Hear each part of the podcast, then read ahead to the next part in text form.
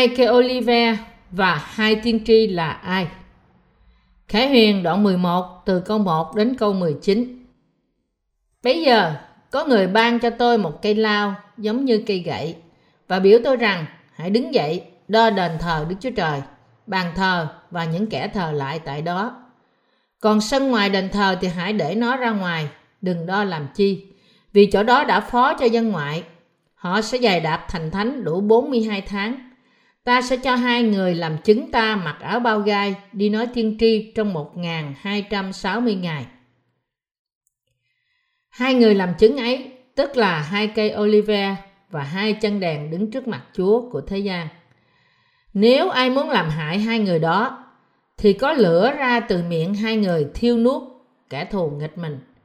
Kẻ nào muốn làm hại hai người thì phải bị giết như vậy. Hai người có quyền đóng trời lại để cho trời không mưa trong những ngày mình nói tiên tri. Hai người lại có quyền biến nước thành huyết và khiến cho các thứ tai nạn làm hại trên đất. Lúc nào muốn làm cũng được cả.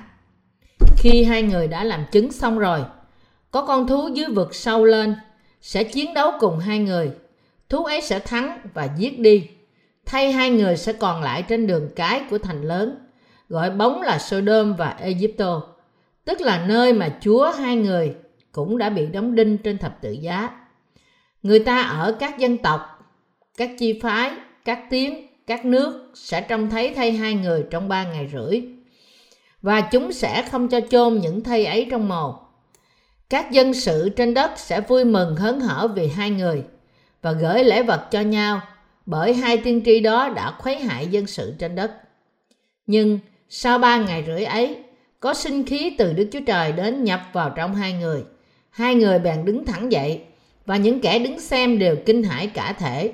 Hai người nghe một tiếng lớn từ trên trời đến phán cùng mình rằng Hãy lên đây Hai người bèn lên trời trong đám mây và những kẻ thù nghịch đều trông thấy. Đồng một giờ đó, có cơn động đất lớn, một phần mười của thành đổ xuống, bảy ngàn người chết trong cơn động đất ấy. Còn những kẻ khác thất kinh và ngợi khen Đức Chúa Trời trên trời.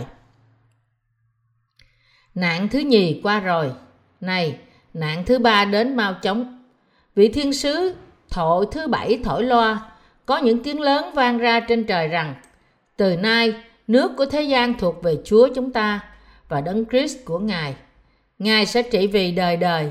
24 trưởng lão đương ngồi ở trước mặt Đức Chúa Trời. Trên ngai mình đều cúi xuống, sắp mặt xuống, thờ lại Đức Chúa Trời mà rằng Hỡi Chúa là Đức Chúa Trời toàn năng, là đấng hiện hữu, trước đã có. Chúng tôi cảm tạ Ngài, vì Ngài đã cầm quyền rất cao trong tay và đã trị vì. Các dân tộc vốn giận dữ, nhưng cơn thạnh nộ của Ngài đã đến. Giờ đã tới là giờ phán xét kẻ chết. Thưởng cho tôi tới Chúa là các đấng tiên tri. Thưởng cho các thánh và các người kính sợ danh Chúa. Thưởng cho kẻ nhỏ cùng kẻ lớn và hủy phá những kẻ đã hủy phá thế gian. Đền thờ Đức Chúa Trời bèn mở ra ở trên trời. Hòm giao ước bày ra trong đền thờ Ngài. Rồi có chớp nhoáng, tiếng sấm sét, động đất và mưa đá lớn. Lời Khải Huyền đoạn 11 rất quan trọng đối với chúng ta, cũng như mọi lời của Đức Chúa Trời.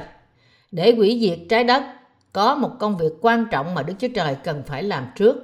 Đó là sự ban cho dân Israel lần cuối cùng. Đức Chúa Trời cũng có một công việc khác để làm cho người Israel lẫn người ngoại bang.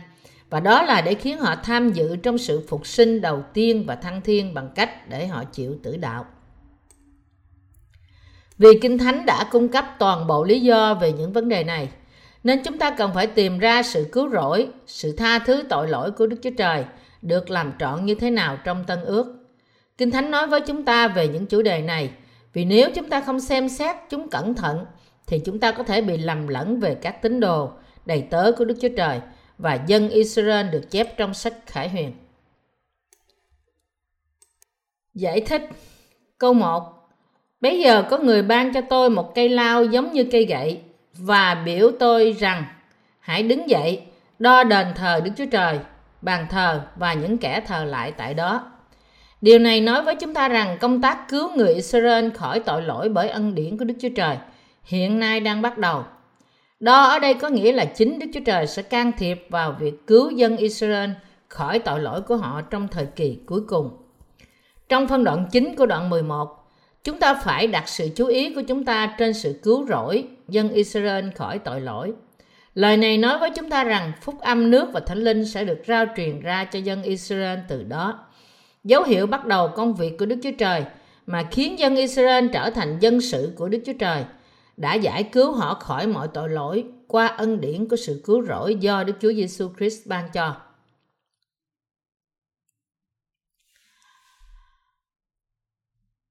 Đức Chúa Trời chép Khải Huyền đoạn 11 cũng để ban sự tha thứ của Ngài cho dân Israel trong thời kỳ cuối cùng. Đo lường trong câu 1 và 2 có ý nghĩa là sắp xếp tiêu chuẩn của mọi thứ. Mục đích của Đức Chúa Trời trong việc đo đền thờ của Ngài sẽ tìm thấy đã có chương trình sẵn sàng để cứu dân Israel cho dù lòng họ có sẵn sàng để nhận sự cứu rỗi của họ hay không. Và nếu lòng họ chưa sẵn sàng thì điều đó khiến cho họ sẵn sàng để vì đó mà lòng của họ có thể thẳng đứng. Câu 2. Còn sân ngoài đền thờ thì hãy để nó ra ngoài, đừng đo làm chi, vì chỗ đó đã phó cho dân ngoại, họ sẽ dày đạp thành thánh đủ 42 tháng. Đức Chúa Trời đã ban cho sa tăng quyền dày đạp người ngoại bang trong vòng 3 năm rưỡi. Vì thế, tất cả người ngoại bang phải nhận vào lòng họ phúc âm nước và thánh linh. Lời của sự mua chuộc càng sớm càng tốt trong vòng 3 năm rưỡi đầu của 7 năm đại nạn. Lịch sử của thế giới này sẽ kết thúc khi giữa giai đoạn đại nạn qua đi và bước vào nửa giai đoạn thứ hai. Thời gian sẽ sớm đến trong tương lai gần khi tất cả người ngoại bang cũng như các tín đồ đã được cứu khỏi mọi tội lỗi của họ sẽ bị sa tăng giày xéo. Người ngoại bang phải nhận sự tha tội của họ và chuẩn bị đức tin của họ cho sự tử đạo trước khi ba năm rưỡi đầu của thời kỳ đại nạn đi qua họ. Vào lúc đó, người Israel cũng sẽ khổ sở dưới đại nạn đáng sợ trong suốt ba năm rưỡi đầu. Nhưng vào lúc đó, họ cũng sẽ tiếp nhận sự thật rằng Chúa Giêsu là cứu Chúa của họ. Cuối cùng, dân Israel sẽ nhận được sự cứu rỗi khỏi mọi tội lỗi của họ trong thời gian ba năm rưỡi đầu của thời kỳ đại nạn. Chúng ta phải nhận biết rằng Đức Chúa Trời sẽ cho phép sự tha tội đến với dân Israel ngay cả trong suốt thời kỳ đại nạn. Câu 3 Ta sẽ cho hai người làm chứng mặc áo bao gai đi nói tiên tri trong 1260 ngày. Đức Chúa Trời sẽ đặc biệt đưa ra hai chứng nhân như là đầy tớ của Ngài cho dân Israel. Hai tiên tri mà Đức Chúa Trời sẽ đưa đến cho dân Israel có quyền gấp hai lần những nhà tiên tri xưa. Và qua lời chứng của họ, Đức Chúa Trời sẽ bắt đầu làm việc trong vòng dân Israel để vì đó mà họ có thể tiếp nhận Đức Chúa Giêsu Christ là cứu Chúa của họ. Qua những công việc của hai tiên tri này, nhiều người Israel sẽ trở nên dân sự thật sự tái sanh của Đức Chúa Trời. Bởi hai tiên tri là những người Đức Chúa Trời sai đến trong thời kỳ cuối cùng để cứu dân Israel khỏi tội lỗi của họ, làm những phép lạ và điều kỳ diệu. Ngài sẽ khiến dân Israel là những người bây giờ sẽ được những tiên tri này hướng dẫn trở lại với Đấng Christ và tin Ngài là cứu Chúa của họ. Hai tiên tri này sẽ cung cấp lời của Đức Chúa Trời cho dân Israel trong 1260 ngày trong suốt 3 năm rưỡi đầu của thời kỳ đại nạn. Bởi ban phúc âm nước và thánh linh cho dân Israel và khiến họ tin nơi đó, Đức Chúa Trời sẽ ban cho họ sự cứu rỗi khỏi mọi tội lỗi của họ cũng giống như đối với những người ngoại bang của thời Tân Ước qua đức tin. Câu 4 Hai người làm chứng ấy, tức là hai cây olive và hai chân đèn đứng trước mặt Chúa của thế gian. Hai cây olive ở đây tượng trưng cho hai tiên tri của Đức Chúa Trời. Khải huyền đoạn 11 câu 10. Mặt khác, hai chân đèn tượng trưng cho hội thánh của Đức Chúa Trời mà Ngài đã tìm thấy trong vòng người ngoại bang và hội thánh mà Ngài ban cho dân Israel. Đức Chúa Trời đã xây dựng hội thánh của Ngài trong vòng người Do Thái lẫn chúng ta, người ngoại bang và Ngài sẽ tiếp tục làm công việc cứu rỗi những linh hồn hư mất khỏi tội lỗi cho đến ngày cuối cùng. Bởi hai cây olive và hai chân đèn, Đức Chúa Trời nói với chúng ta rằng cũng như Ngài đã dựng nên những tiên tri của Ngài trong thời cựu ước để cứu dân Israel khỏi tội lỗi của họ và đã hành động qua những tiên tri này bằng cách phán bảo với họ khi thời kỳ cuối cùng đến.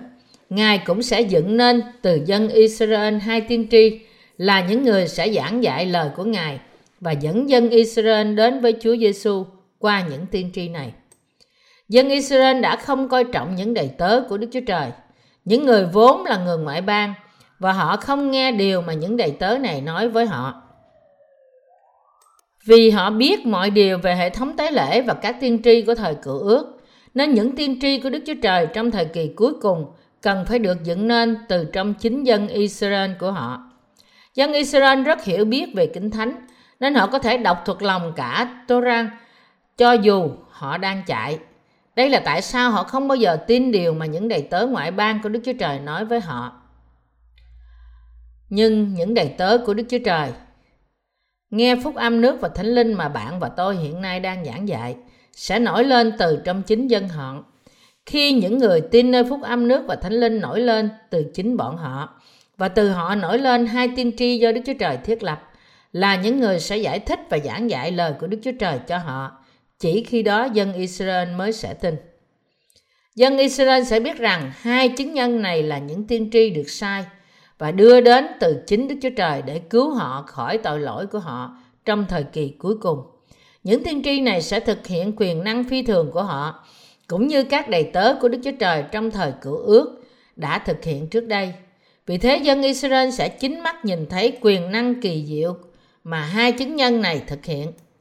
Từ đó, dân Israel sẽ trở lại với Đức Chúa Giêsu Christ và tin nơi Chúa. Khi họ nhận biết Đức Chúa Giêsu Christ là con của Đức Chúa Trời và cứu Chúa của họ, cũng như chúng ta vậy, họ sẽ cùng có niềm tin như chúng ta. Do đó, đó là họ cũng sẽ được cứu bởi tin nơi phúc âm nước và thánh linh. Hai chứng nhân này sẽ giải thích lời của Đức Chúa Trời và cung cấp lời đó cho dân Israel trong 1260 ngày trong suốt thời gian 7 năm đại nạn. Cũng như bạn và tôi là những người ngoại bang của thời Tân Ước đã được cứu bởi tin nơi phúc âm nước và thánh linh. Đức Chúa Trời cũng sẽ cho phép dân Israel được cứu trong thời kỳ cuối cùng bởi tin nơi phúc âm nước và thánh linh này. Như câu 4 nói với chúng ta, hai người làm chứng ấy tức là hai cây olive và hai chân đèn đứng trước mặt Chúa của thế gian. Kinh Thánh gọi hai chứng nhân này là hai cây olive. Hai cây olive tượng trưng cho hai tiên tri của thời kỳ cuối cùng. Trong câu 10 chép, các dân sự trên đất sẽ vui mừng hớn hở về hai người và gửi lễ vật cho nhau bởi hai tiên tri đó đã khuấy hại dân sự trên đất. Ở đây, chúng ta phải làm sáng tỏ lời này bằng cách tập trung vào việc ai là hai cây olive này. Những cây olive được dùng trong thời cựu ước để thánh hóa những dụng cụ của nơi tôn nghiêm và hành lang đền thờ Đức Chúa Trời bằng cách dùng dầu của chúng để thoa lên. Dầu olive này cũng được dùng cho những mục đích khác nữa, như để đốt những cây đèn của đền thờ. Họ chỉ được dùng dầu olive nguyên chất trong đền thờ. Đức Chúa Trời không cho phép dùng bất cứ loại dầu nào trong đền thờ của Ngài, nhưng Ngài phải biết chắc rằng chỉ dầu olive được dùng mà thôi. Vì thế, chúng ta phải biết rằng cây olive cũng như cây vả tượng trưng cho dân Israel. Có nhiều cách giải thích về hai cây olive và hai chân đèn này. Một số người thậm chí cho rằng chính họ là những cây olive này, nhưng hai cây olive tượng trưng cho những người được sức giàu. Trong thời cựu ước, người ta được sức giàu khi họ là một tiên tri, vua hay một thầy tế lễ. Khi người đó được sức giàu, thì Đức Thánh Linh sẽ đáp đậu trên họ. Như thế, cây olive tượng trưng cho Đức Chúa Giêsu Christ là đấng được thụ thai bởi Đức Thánh Linh. Roma đoạn 11 câu 24 nhưng người ta có nhiều sự hiểu biết sai lầm về điểm này. Tuy nhiên, hai cây olive là hai chứng nhân được nhắc đến trong suốt đoạn phân đoạn chính, tượng trưng cho hai đầy tớ của Đức Chúa Trời là người mà Ngài đặc biệt chọn ra trong thời kỳ cuối cùng vì sự cứu rỗi của dân Israel. Đây là điều mà câu 4 nói với chúng ta. Với hai chân đèn ở đây tượng trưng cho hội thánh của Đức Chúa Trời mà Ngài đã ban cho trong vòng người ngoại bang và hội thánh ban cho người Israel. Trong thời cựu ước, dân Israel vốn có hội thánh của Đức Chúa Trời, nhưng từ thời tân ước, họ không còn hội thánh của Đức Chúa Trời nữa. Tại sao? Bởi vì họ không nhận Đức Chúa Giêsu Christ và cũng không có Đức Thánh Linh trong lòng họ. vì họ đã không tiếp nhận phúc âm nước và thánh linh cũng như Đức Chúa Giêsu Christ nên không còn tìm thấy hội thánh của Đức Chúa Trời trong vòng họ nữa. Tuy nhiên, trước khi xa thế giới kết thúc, trong ba năm rưỡi đầu của thời kỳ đại nạn, Đức Chúa Trời sẽ ban hội thánh cho dân Israel. Đây là tại sao Kinh Thánh nói với chúng ta về hai cây olive, chính là hai chứng nhân. Chúa đã thành lập hội thánh của Ngài và thực hiện công tác cứu rỗi linh hồn của Ngài trong vòng người Israel lẫn người ngoại bang chúng ta. Và qua những hội thánh này, Ngài sẽ khiến họ phục vụ công tác thuộc linh cứu rỗi những linh hồn khỏi tội lỗi cho đến khi Antichrist xuất hiện.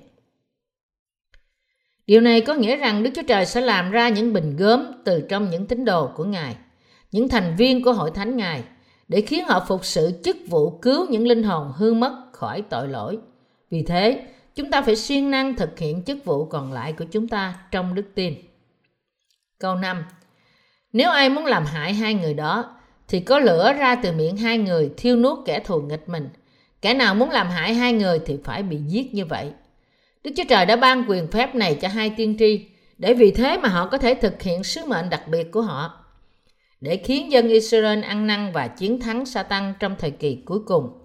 Đức Chúa Trời đã bày tỏ cho chúng ta rằng ai tìm cách giết hai chứng nhân này thì chính họ sẽ bị tổn hại và rằng quyền phép của lời Đức Chúa Trời sẽ ở với hai chứng nhân này. Như thế, dân Israel vì tin nơi sự dạy dỗ của hai tiên tri này sẽ trở lại với Đức Chúa Giêsu Christ. Đây là tại sao Đức Chúa Trời ban hai cây olive, nghĩa là hai chứng nhân. Dân Israel để vì thế mà họ có thể được cứu khỏi tội lỗi của họ trong thời kỳ cuối cùng này. Câu 6 Hai người có quyền đóng trại, đóng trời lại để cho trời không mưa trong những ngày mình nói tiên tri. Hai người lại có quyền biến nước thành huyết và khiến cho thứ tai nạn làm hại trên đất. Lúc nào muốn làm cũng được cả. Bởi vì dân Israel sẽ không ăn năn trừ khi những đầy tớ của Đức Chúa Trời là những người mà Ngài đưa ra cho họ thực hiện những việc quyền phép. Đức Chúa Trời sẽ cho phép hai tiên tri này làm việc với quyền phép của Ngài. Hai tiên tri này sẽ không chỉ dẫn dân Israel đến với Chúa Giêsu, nhưng họ cũng sẽ chiến thắng kẻ thù của Đức Chúa Trời bằng quyền phép và làm trọn mọi công tác trong sự kêu gọi của họ. Đức Chúa Trời sẽ ban cho họ quyền năng đặc biệt để nhờ đó họ có thể giảng dạy mọi lời tiên tri cho dân Israel, làm chứng rằng Đức Chúa Giêsu Christ là đấng Messi mà họ chờ đợi lâu nay và khiến họ tin. Câu 7. Khi hai người đã làm chứng xong rồi, có con thú dưới vực sâu lên sẽ chiến đấu cùng hai người, thú ấy sẽ thắng và giết đi. Lời này nói với chúng ta rằng Antichrist sẽ xuất hiện trong thế giới khi ba năm rưỡi đầu của thời kỳ 7 năm đại nạn trôi qua. Vào thời gian này, những người tin Đức Chúa Giêsu Christ là đấng Messi đang mong đợi của họ cuối cùng sẽ nổi lên từ dân Israel. Nhưng nhiều người trong số họ sẽ bị tử đạo để bảo vệ đức tin của họ khỏi con thú, nghĩa là Antichrist và những kẻ theo hắn. Hai tiên tri của Đức Chúa Trời cũng sẽ chịu tử đạo khi họ hoàn tất những công tác trong sự kêu gọi của họ. Việc hai chứng nhân này sẽ bị Antichrist giết là dựa theo ý muốn của Đức Chúa Trời. Tại sao? Bởi vì Đức Chúa Trời cũng muốn ban cho họ phần thưởng tử đạo của Ngài. Phần thưởng này cho họ để giữ phần trong sự phục sinh đầu tiên, tham dự với Chúa trong bữa tiệc cưới chiên con, vui mừng mãi mãi và nhận được sự sống đời đời. Để ban phước hạnh này cho mọi tín đồ, Đức Chúa Trời muốn họ chịu tử đạo vì đức tin của họ. Vì thế, mọi tín đồ không được sợ cũng như tránh sự tử đạo của họ. Nhưng ngược lại, mang lấy nó trong đức tin quả quyết và nhận phần thưởng phước hạnh của họ. Câu 8. Thay hai người sẽ còn lại trên đường cái của thành lớn, gọi bóng là Sodom và Egypto, tức là nơi mà Chúa hai người cũng đã bị đóng đinh trên thập tự giá. Câu này nói với chúng ta rằng hai chứng nhân chính là ra từ dân Israel. Hai đầy tớ mà Đức Chúa Trời sẽ đưa đến cho dân Israel không phải là từ người ngoại bang, nhưng từ chính dân tộc Israel của họ. Như thế, hai chứng nhân sẽ bị giết cùng nơi mà Chúa Giêsu đã bị đóng đinh. Sự thật này nói với chúng ta cách rõ ràng rằng hai chứng nhân này là người Israel, Đối với dân Israel, họ là những đầy tớ của Đức Chúa Trời. Đối với dân Israel, những người giống dân thành Sodom và thành Egypto về thuộc linh, Đức Chúa Trời sẽ thiết lập hai tiên tri của Ngài, ban cho họ quyền phép và khiến họ làm chứng rằng Chúa Giêsu là đấng Messi mà dân Israel đang trông đợi. Để nhờ đó mà dân Israel có thể ăn năn và tin Chúa Giêsu. Antichrist sẽ giết hai đầy tớ của Đức Chúa Trời tại Golgotha, nơi mà Chúa Giêsu chịu đóng đinh. Vì những kẻ đi theo Antichrist có thuộc linh gian ác, nên họ sẽ căm ghét hai chứng nhân này là những người tin Chúa Giêsu và làm chứng về Ngài. Như những người lính La Mã là những người đã đóng đinh Chúa Giêsu và đâm hông Ngài với cây giáo trước đây. Những người với tâm linh độc ác này chẳng những chỉ ghét Chúa Giêsu nhưng họ cũng sẽ ghét hai chứng nhân của Đức Chúa Trời và giết họ. Câu 9 Người ta ở các dân tộc, các chi phái, các tiếng, các nước sẽ trông thấy thay hai người trong ba ngày rưỡi và chúng sẽ không cho chôn những thay ấy trong mồ. Trong vòng người Israel cũng vậy, có những người không tin Đức Chúa Giêsu Christ là cứu Chúa của họ. Nhìn thấy hai thân thể chết của hai đầy tớ, tức là hai cây olive, những người này sẽ tràn ngập cảm giác chiến thắng, thậm chí họ sẽ không chôn cất nạn nhân của họ đàng hoàng nữa. Nhưng thắng lợi của họ sẽ tan tành từng mảnh vụn khi Đức Chúa Trời làm cho hai chứng nhân sống dậy và vì thế họ sẽ kinh sợ Đức Chúa Trời. Họ có thể chúc mừng với nhau vì sự chết của hai đầy tớ Đức Chúa Trời này. Nhưng nó sẽ không tồn tại lâu vì họ sẽ sớm nhận ra rằng Antichrist không phải là đối thủ của Đức Chúa Giêsu Christ. Sự thất vọng và trống không sẽ vì đó tràn ngập trong họ. Những người này không thích lời tiên tri của Đức Chúa Trời do hai tiên tri này giảng dạy. Bởi chống nghịch lại hai đầy tớ mà Đức Chúa Trời đưa đến, nên họ chắc chắn sẽ bị loại khỏi mùa gặt cuối cùng của sự cứu rỗi này và cuối cùng sẽ trở nên đầy tớ của Satan. Câu 10 Các dân sự trên đất sẽ vui mừng hớn hở về hai người và gửi lễ vật cho nhau bởi hai tiên tri đó đã khuấy hại dân sự trên đất. Vì họ sẽ giảng dạy lời tiên tri của Đức Chúa Trời, nên hai chứng nhân được đưa đến vì sự cứu rỗi của dân Israel sẽ là một sự đau nhức lớn trên cổ của những người đi theo Satan. Như thế, họ sẽ hoàn toàn vui mừng với sự chết của hai chứng nhân này và gửi tặng quà để chúc mừng nhau. Chúng ta cũng vui vẻ khi những người làm phiền chúng ta biến mất. Antichrist và những người theo hắn sẽ rất ghét khi hai chứng nhân do Đức Chúa Trời đưa đến giảng dạy lời của Ngài. Mọi khi họ nghe lời của Đức Chúa Trời, tâm linh của họ sẽ đầy dễ sự thống khổ vì họ sẽ bị dày vò khi hai chứng nhân nói với họ về Chúa Giêsu. Họ sẽ vui mừng khi họ thấy hai chứng nhân bị Antichrist giết chết. Đó là lý do tại sao họ sẽ trao đổi quà và chúc mừng nhau. Câu 11 Nhưng sau ba ngày rưỡi, có sinh khí từ Đức Chúa Trời đến nhập vào trong hai người. Hai người bèn đứng thẳng dậy và những kẻ đứng xem đều kinh hãi cả thể. Tuy nhiên, Đức Chúa Trời đã khiến hai chứng nhân này giữ phần trong sự phục sinh đầu tiên. Lời này là một bằng chứng hiển nhiên rằng các tín đồ, những người chịu tử đạo để bảo vệ đức tin của họ sau khi được cứu khỏi tội lỗi bởi tin nơi lời cứu rỗi do Chúa ban cho, sẽ tham dự trong sự sống lại đầu tiên. Việc sinh khí sự sống nhập vào họ trong ba ngày rưỡi nói với chúng ta rằng Chúa sẽ cho phép họ sống lại trong thời gian ngắn cũng giống như chính Ngài đã sống lại trong xác thịt từ cõi chết. Việc Đức Chúa Trời ban cho mọi tín đồ đức tin của sự sống lại đầu tiên này. Một ơn phước lớn của Đức Chúa Trời, nhưng không phải cho mọi tội nhân, sẽ đem đến cho họ sự ngã lòng và sự sợ hãi lớn. Câu 12 Hai người nghe một tiếng lớn ở từ trên trời đến phán cùng mình rằng Hãy lên đây. Hai người bèn lên trời trong đám mây và những kẻ thù nghịch đều trông thấy. Lời này chỉ ra sự sống lại và thăng thiên của mọi tín đồ. Bởi tin nơi lời tiên tri của Chúa, những người đã được cứu khỏi mọi tội lỗi của họ sẽ không còn chọn lựa nào khác hơn là chịu tử đạo để bảo vệ đức tin của họ. Câu này bày tỏ cho chúng ta rằng Chúa sẽ phục sinh tất cả những tín đồ này và cất họ lên. Các tín đồ và đầy tớ của Đức Chúa Trời là những người chịu tử đạo trong sự trung tín với Ngài sẽ được phước bởi được cất lên không trung, tức là thăng thiên, vì đức tin của họ nơi Chúa. Chúng ta không thể không cảm tạ Chúa đã ban cho chúng ta sự sống lại và thăng thiên như là phần thưởng của vì chịu tử đạo sau khi được cứu bởi tin nơi sự tha thứ tội lỗi mà Chúa ban cho chúng ta. Đức Chúa Cha sẽ ban sự sống lại và sự thăng thiên cho tất cả những ai chống lại Antichrist và chịu tử đạo bởi tin nơi phúc âm nước và thánh linh do Đức Chúa Giêsu Christ ban cho. Chúng ta phải tin nơi sự thật này. Sự sống lại và thăng thiên của các tín đồ là ơn phước tuôn tràn từ sự cứu rỗi của họ qua đức tin, nơi phúc âm nước và thánh linh do Đức Chúa Trời ban cho. Satan và những kẻ theo hắn trong thời kỳ cuối cùng sẽ thấy rằng mọi nỗ lực của họ biến mất trong không khí khi họ nhìn thấy các tín đồ là những người mà họ đã bắt bớ và giết đi, được phục sinh và thăng thiên.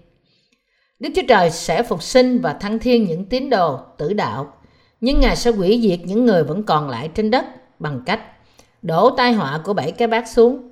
Khi công việc này nhanh chóng hoàn tất, thì Ngài sẽ trở lại thế gian này với các tín đồ và mời những người công chính dự tiệc cưới của Đấng Christ.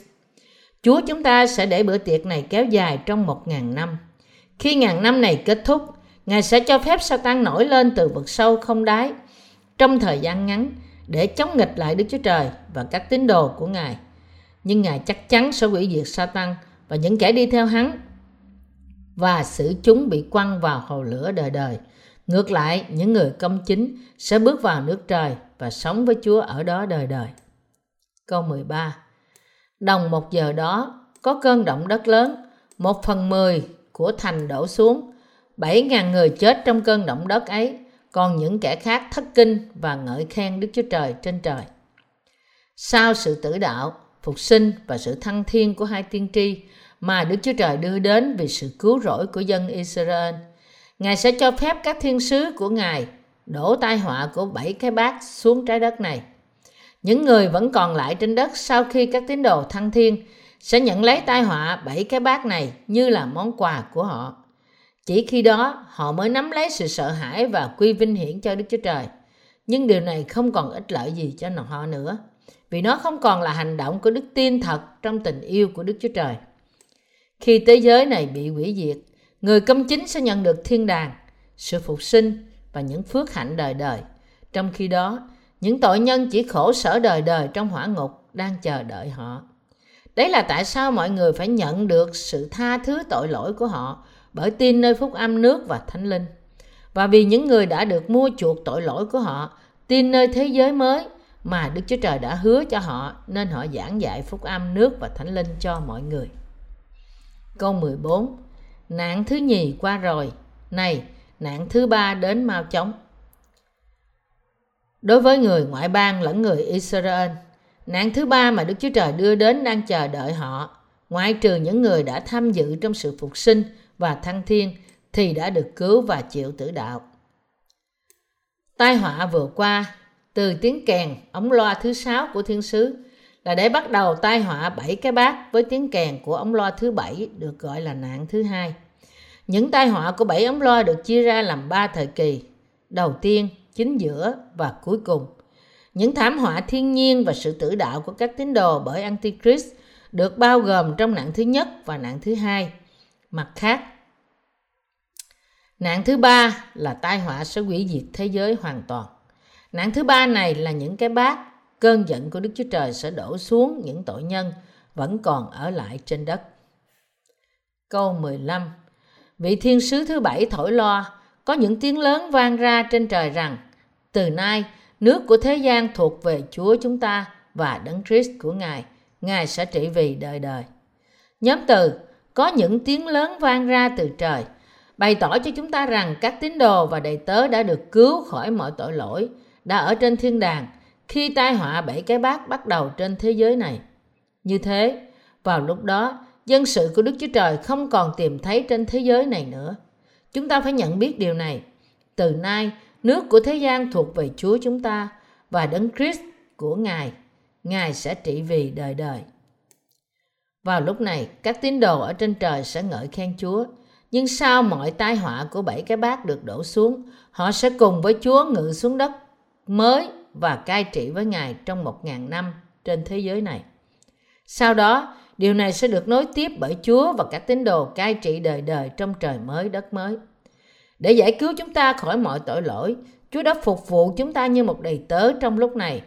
Thay vì cai trị chúng ta như vua, Ngài đã ban cho chúng ta ân điển của Ngài, khiến những người tin phúc âm nước và thánh linh là sự cứu rỗi của họ trở thành con cái của Đức Chúa Trời. Vì Chúa chúng ta là vua đời đời của chúng ta, nên Ngài cũng có thể khiến dân sự của Ngài cai trị đời đời. Hallelujah! Tạ ơn Chúa. Câu 16 24 trưởng lão đang ngồi ở trước mặt Đức Chúa Trời. Trên ngai Ngài đều cúi mình sắp xuống thờ lại Đức Chúa Trời. Đức Chúa Trời đáng được mọi sự vinh hiển. Những người đã được cứu khỏi mọi tội lỗi của họ phải nên sắp mặt mình xuống thờ phượng và ngợi khen Đức Chúa Trời. Chúa chúng ta, đấng đã thực hiện mọi công tác cứu rỗi tội lỗi này, đáng được sự ngợi khen và thờ phượng từ tất cả các tín đồ và mọi tạo vật cho đến đời đời. Câu 17 Mà rằng, hỡi Chúa là Đức Chúa Trời toàn năng, là đấng hiện có, trước đã có, chúng tôi cảm tạ Ngài vì Ngài đã cầm quyền rất cao trong tay và đã trị vì. Để từ đó cùng cai trị với dân sự của Ngài, Chúa chúng ta sẽ chiến thắng Satan và nhận được quyền phép lớn từ Đức Chúa Cha. Như thế, Chúa sẽ cai trị đời đời. Ngài đáng được làm như thế. Tôi dâng sự vinh hiển cho Ngài. Vì Chúa, đấng đã khiến mọi tội lỗi của thế gian mất đi. Đấng đã cứu tất cả những người tin nơi phúc âm nước và thánh linh. Và là đấng đoán phạt kẻ thù của Ngài. Đáng được nhận lấy quyền phép, oai nghi và cai trị đời đời.